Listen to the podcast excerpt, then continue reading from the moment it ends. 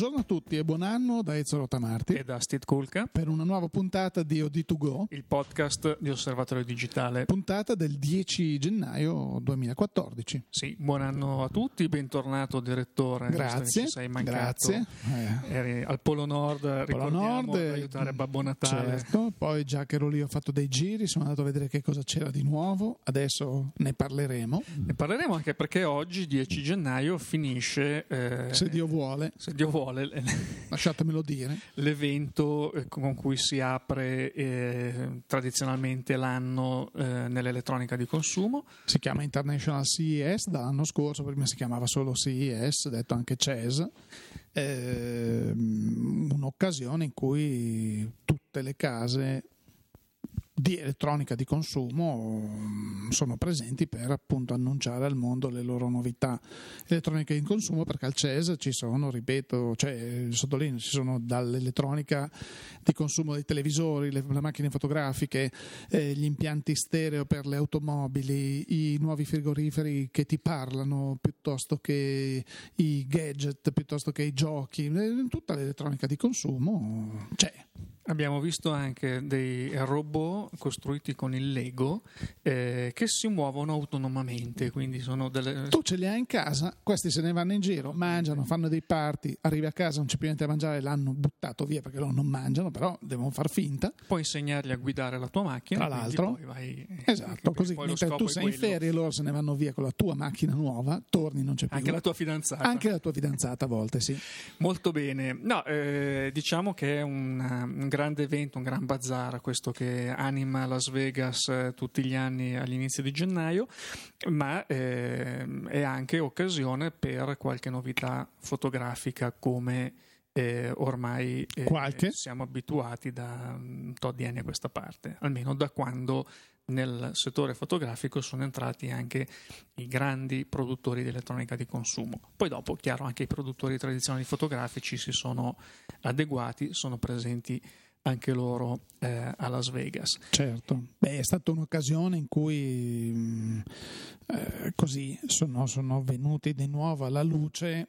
Non dimentichiamo che lo scorso anno non c'è stato Fotokina, che ci sarà quest'anno, e che è la vetrina principe, la vetrina principessa, una vetrina il posto dove vengono presentate le grandissime novità, perché è un evento di fama mondiale. Non che il CES non sia di fama mondiale, però è un altro non target. È specifico per la fotografia, mentre la Fotokina è solo per tutto ciò solo che si occupa di ottica e la fotografia professionale, certo. Soprattutto. E al CES c'era di tutto, quindi tante case hanno colto l'occasione per così riproporre il proprio nome affiancato a delle novità. Possiamo partire in ordine alfabetico, possiamo partire come ci viene in mente, però sta di fatto che quasi tutte le case più famose hanno presentato qualcosa di nuovo. Sì, diciamo che si sono riviste soprattutto le compatte che l'anno scorso forse le ultime che avevamo visto come annunci corposi erano stati proprio 12 mesi fa a Las Vegas, e poi proprio per la crisi che ha colpito le compatte, il loro mercato è stato mangiato praticamente dagli smartphone.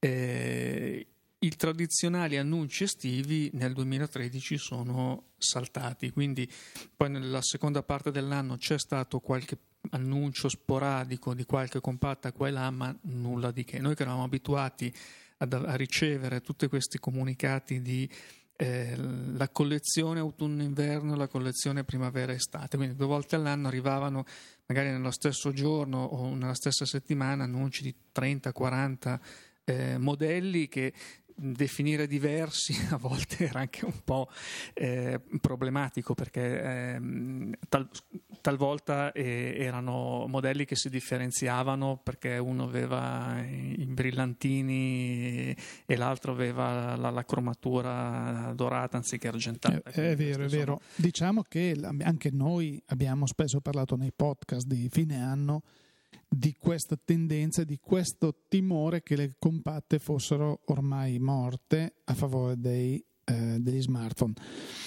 Adesso, secondo me, c'è stato questo tentativo di rianimare il comparto delle compatte con dei però.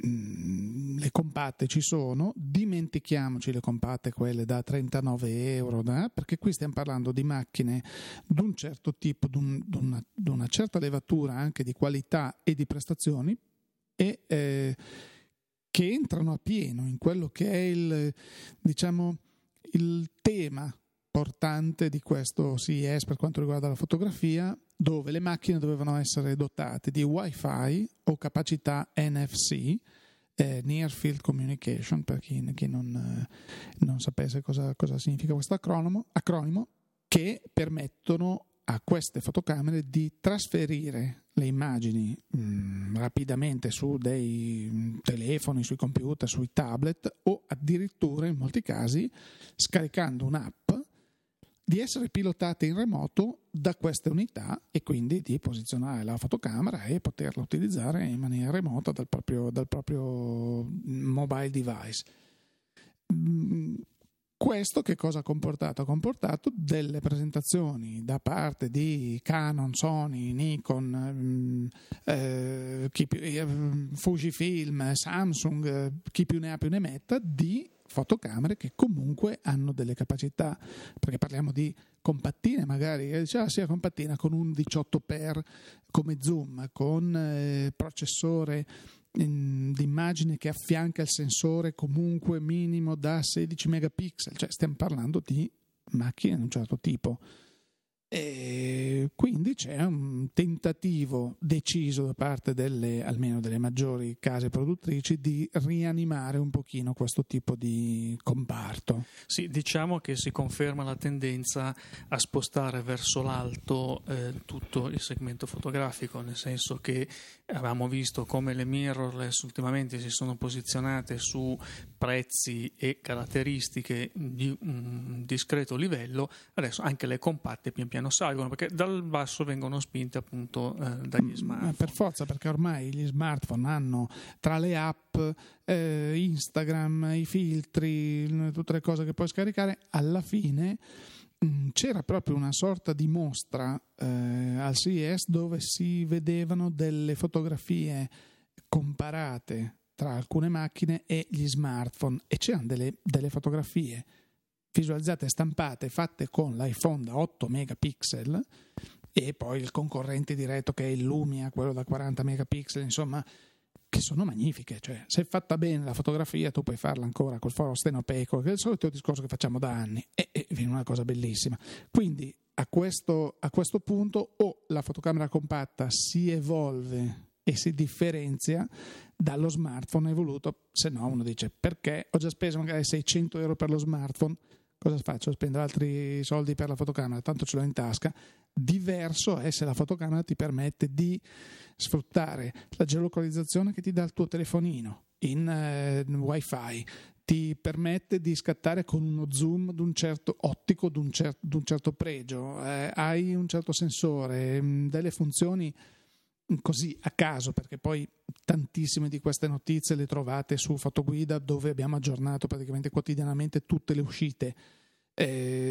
Il comparatore già riporta tutte, se non sbaglio, Steve, sì, quasi tutte, perché poi non tutte le case hanno comunicato ancora tutte le caratteristiche, sì. E tra l'altro devo dire, questo un po' un dietro le quinte, che è una curiosità, rispetto al passato abbiamo notato nella comunicazione delle case, e non parlo magari solo delle filiali italiane, ma anche proprio di casa madre, un po' più di disattenzione nella comunicazione dei dettagli, delle caratteristiche tecniche e non solo, quasi come se tutta la preparazione del materiale di comunicazione per questo evento fosse stata fatta un po' in maniera affrettata. Quindi abbiamo un po' il dubbio che queste macchine che sono state presentate siano state poi messe definitivamente a punto, o che ancora debbano essere messe a punto, perché poi noi ci troviamo, quando dobbiamo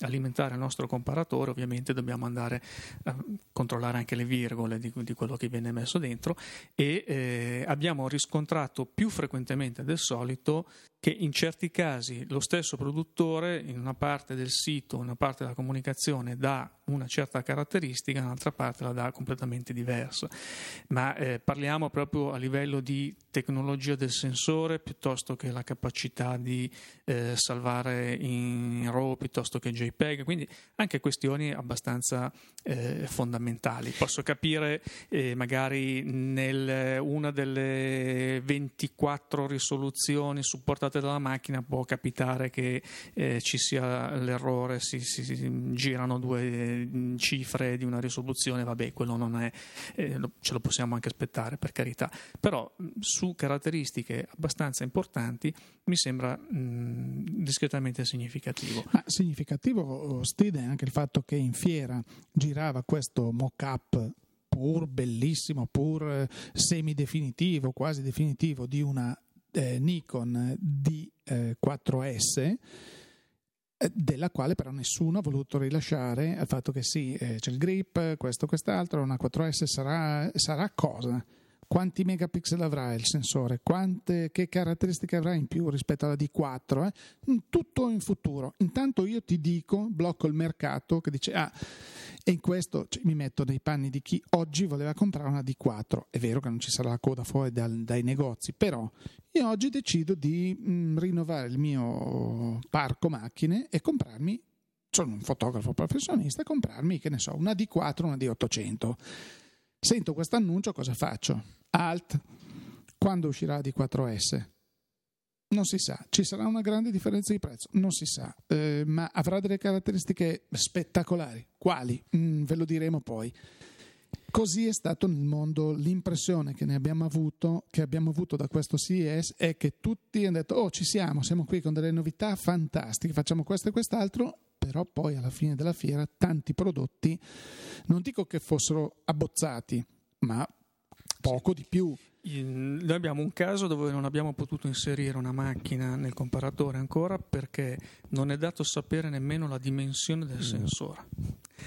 Ed è una macchina anche per certi versi interessante, sempre stiamo parlando di bridge, non pensate che siano macchine particolari. A proposito di dimensioni del sensore, direi che il vincitore assoluto di questa edizione del CES è stato il sensore, quello 16 è una megapixel? No, come dimensione intendo, quella frazione dal nome impronunciabile, che è 1 fratto 2,3 pollici. Okay. Che poi non quella è la dimensione, sì. Avete mai provato a pronunciare una frazione con un decimale? Infatti. Non è un mezzo, è un po' più grande di un mezzo, di un pollice, ma sì. non c'è un modo per pronunciarlo in realtà, con due eccezioni, uno fratto 1,7 pollici della N100, PowerShot N100, sì, erede della PowerShot N, quella macchina curiosa di Canon che era uscita nella prima versione quadrata, questo pastiglione che è gradevole, curioso come la prima come design, compatta social oriente, esatto, se vogliamo, perché qui è tornata nella N100 seconda versione, è tornata più rettangolare, sì, quindi si capisce un po' di più che è una macchina fotografica, e che ha oltretutto una doppia camera, perché anche questa è una novità assoluta, che sì, guarda verso l'utente come fanno per altri telefonini,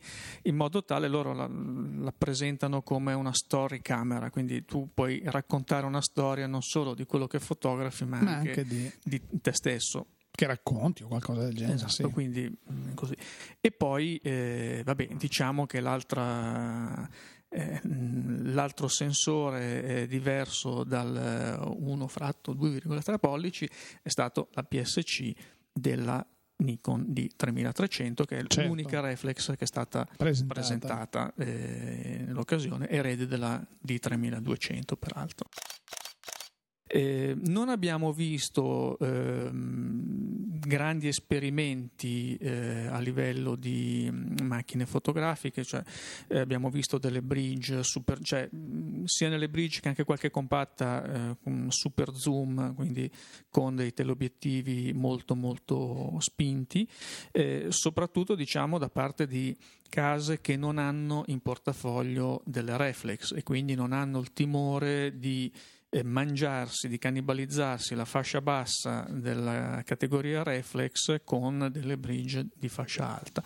Sono case che sono libere ovviamente di muoversi in questo senso, anzi io poi personalmente mi sarei aspettato anche un po' più di aggressività in quel settore, mentre mi sembra che ancora ci sia qualche miglioramento aggiuntivo rispetto all'anno precedente, però niente di clamoroso. È un settore dove sicuramente c'è qualcosa che bolle in pentola, perché noi prima della chiusura dell'anno abbiamo parlato di questo brevetto depositato, registrato in Giappone da Canon, dove loro con questo brevetto dichiarano di essere in grado di dotare una bridge di uno zoom 100x o 95x, insomma qualcosa di molto ottico parliamo, no? Per esempio il campione, la campionessa assoluta è questa Lumix FZ72 in Italia almeno, che ha un'ottica 60x, eguagliata l'altro ieri da una macchina di Samsung che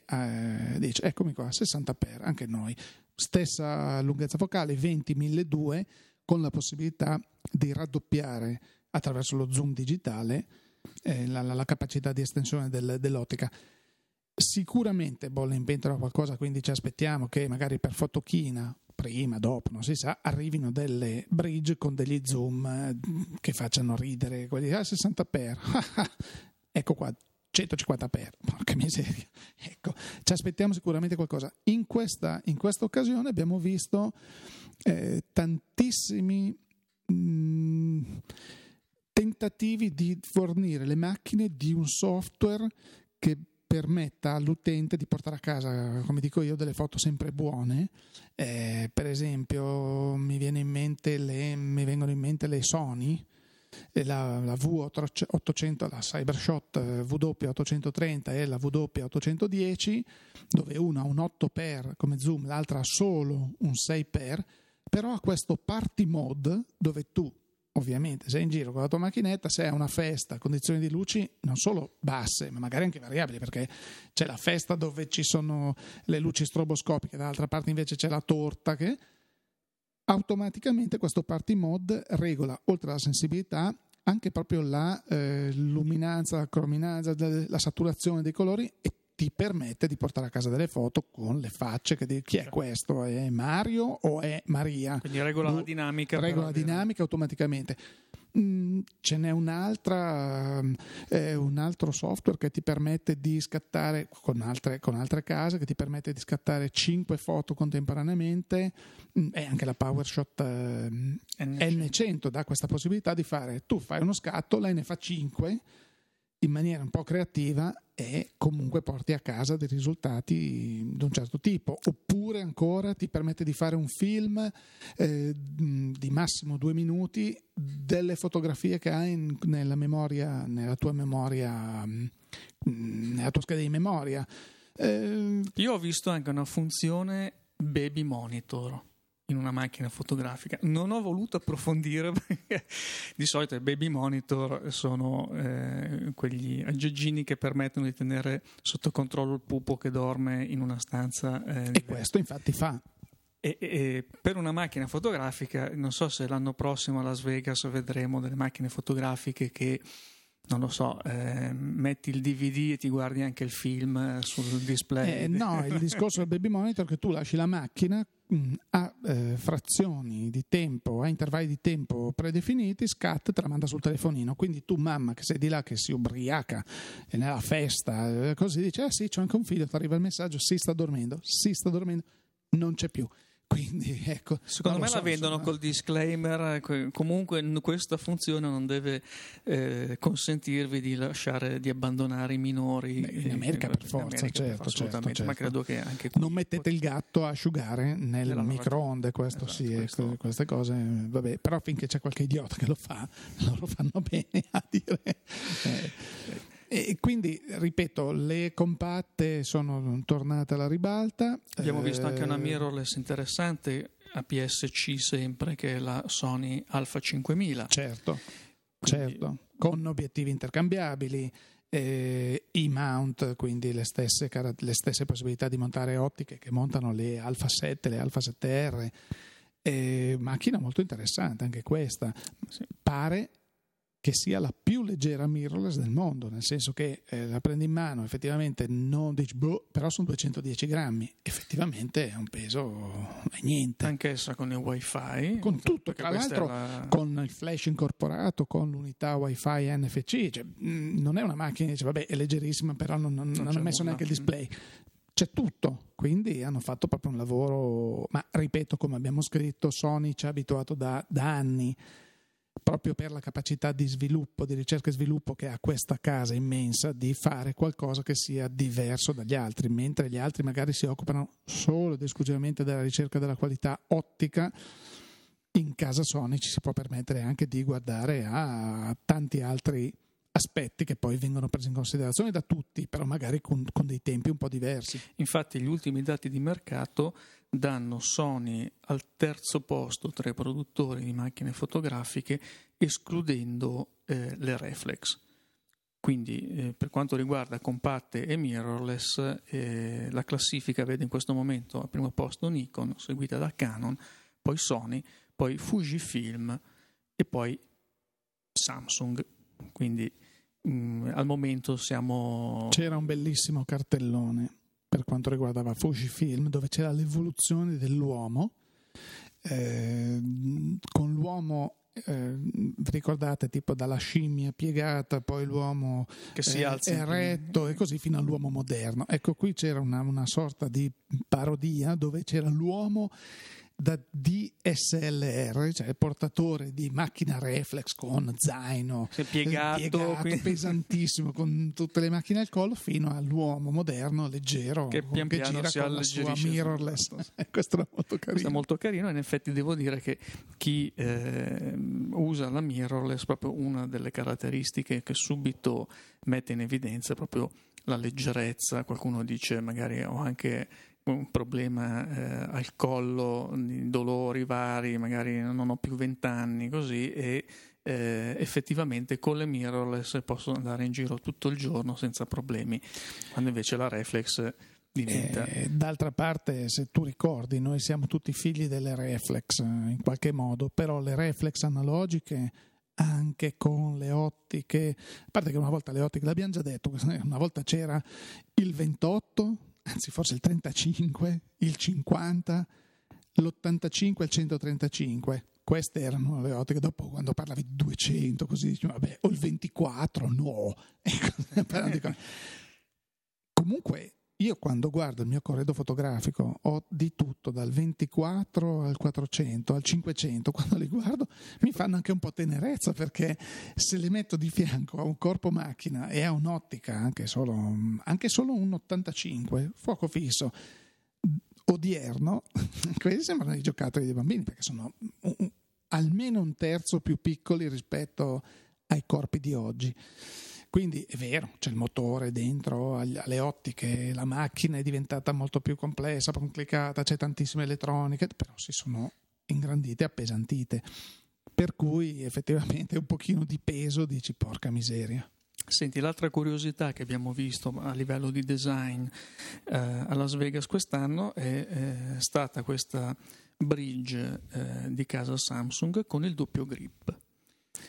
Un look da macchina professionale e con sensore di che dimensioni? 1/2,3 pollici, certo. Quando io dicevo per le bridge, secondo me c'è ancora molto spazio per poter crescere, intendo proprio anche a livello di sensore, a livello di funzionalità, a livello di poter utilizzare la bridge esattamente come una reflex, anche come porte d'ingresso e d'uscita, porte accessori, e se non lo fanno proprio le case che in portafoglio non hanno delle reflex, non lo farà nessuno, a meno che queste case non abbiano deciso che una bridge di fascia alta possa andare anche a erodere il segmento delle mirrorless. Allora a questo punto è un altro chiaramente discorso, è un altro discorso, però rimane sempre quel fatto del super zoom che le bridge molto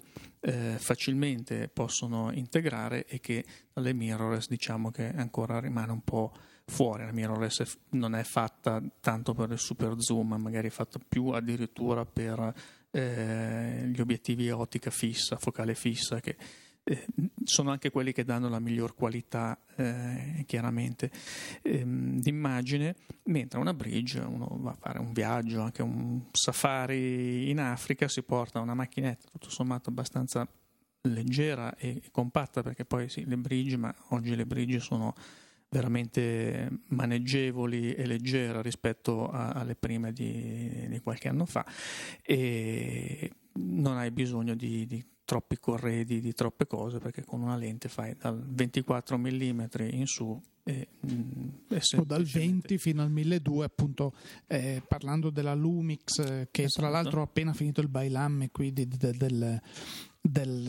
CES, apparirà come test su Fotoguida. E macchine, tra l'altro Fujifilm ha presentato una FinePix S1 molto potente, 50x con un sacco di caratteristiche, e poi ha presentato una bridge che costa molto meno, è molto più compatta ed è comunque una 36x come ingrandimenti. Perché? Perché il mercato delle bridge a nostro avviso attira molto coloro i quali vogliono avere qualcosa in più della compatta, ma non vogliono abbandonare il mondo dell'automatismo o per esempio della possibilità di scegliere le scene, perché abbiamo visto tante volte che tu fotografi così proprio fuori dalla finestra in scatto normale, poi scegli la scena tramonto. Ti vengono dei tramonti che dici: ma io sono il più bravo fotografo del mondo, invece la macchina fa tutto, fa delle cose meravigliose, poi fai la foto normale e dici sì, bella, cioè per giungere a quelle caratteristiche cromatiche dovresti saper lavorare sulla macchina in modo deciso, invece questa ti aiuta, panorama, modo panorama, ecco, dallo spazio al verde degli alberi, all'azzurro del cielo, e tu hai la foto bellissima, non c'è niente di sbagliato. La gente, l'utilizzatore medio, vuole scattare in automatico e portare a casa delle belle foto, quindi queste bridge sono con dei bellissimi sensori, con delle ottiche che sono sempre più performanti, a dei prezzi interessantissimi. Direi che oggi la possibilità di fare delle belle foto è veramente data a tutti. Allora, ricordiamo che tutte le caratteristiche di queste macchine fotografiche presentate al CES di Las Vegas le potete trovare su Fotoguida, sia negli articoli delle news, sia poi all'interno del comparatore. Poi c'è una cosa molto semplice: laddove fate una ricerca CES 2014, automaticamente c'è proprio un tag, c'è una categoria, lo cercate, automaticamente vi siete persi le novità dal 7, anzi da prima a oggi, non è un problema, le trovate tutte così. Quindi vi rimandiamo a fotoguida.it per tutte. Sì, la nostra adesso è stata un'esposizione così generica, un riassunto di quello che è successo. Lì trovate per filo e per segno tutto. Per esempio, una cosa che probabilmente in Europa non arriverà a breve, Fujifilm, che è stata una delle case che il giorno prima dell'apertura del CES ha cominciato a fare degli annunci, anzi ha fatto una conferenza stampa dove ha rilasciato questi annunci, ha presentato una piccola stampante tipo Instax, che il loro sistema di stampa immediata delle fotografie, dove è possibile collegarla via wifi al vostro telefonino e stampare, così dare all'amico: ti ho fatto la foto, ecco, te la stampo, te la do. Questa macchinetta, questa stampantina incorpora, tanto per dire, incorpora un vero e proprio access point wifi, quindi questo è in grado di gestire il DHCP, questa distribuzione, una cosa incredibile. Fino a qualche anno fa era impensabile. Non è ovviamente a buonissimo mercato, perché l'annuncio era dire: ma ci sarà da marzo-aprile a $200, che non è esattamente pochissimo, però è una cosa che metti in tasca il telefonino, nell'altra tasca metti la stampante e tu hai un sistema, hai una macchina a sviluppo immediato in tasca praticamente. Come Polaroid, che prosegue lungo la strada delle queste simpatiche macchinette compatte con all'interno la stampantina in tecnologia zinc, che producono queste piccole stampe tipo carta di credito come sì, anche formato. La Fuji e il Mini Instax, quella 800 è piccolina, sono diciamo la metà di una Polaroid vecchia. Esatto, che sono simpatiche. E tra l'altro Polaroid, marchio storico, e mi veniva in mente che abbiamo rivisto anche Kodak, che ha tornata con altri annunci sempre su una fascia consumer, probabilmente poi in Italia non so nemmeno se in Europa se vedremo distribuiti i prodotti, sarà da vedere perché Kodak si sta un po' ripartendo da zero su tante cose. Tra l'altro anche dal punto di vista societario è tornata a essere quotata in borsa a inizio dell'anno, quindi noi ce ne rallegriamo perché è un nome storico, chiaramente storico, certo. È conosciuto e utilizzato da tutti, quindi come c'era dispiaciuto vederlo finire nei guai, adesso siamo tutti felici che insomma, a quanto pare il peggio dovrebbe essere alle spalle o quantomeno ce lo auguriamo. Sì, poi un'altra cosa, perché anche lì sentivo dire sì, adesso qualcuno si rimette, qualcuno smetterà definitivamente di fare pellicole, invece c'è qualcuno che continuerà a farle. Però poi sentivo anche delle voci di così che qualcuno diceva va bene, e poi dove le porto a sviluppare o dove le porto a invertire nel caso delle diapositive?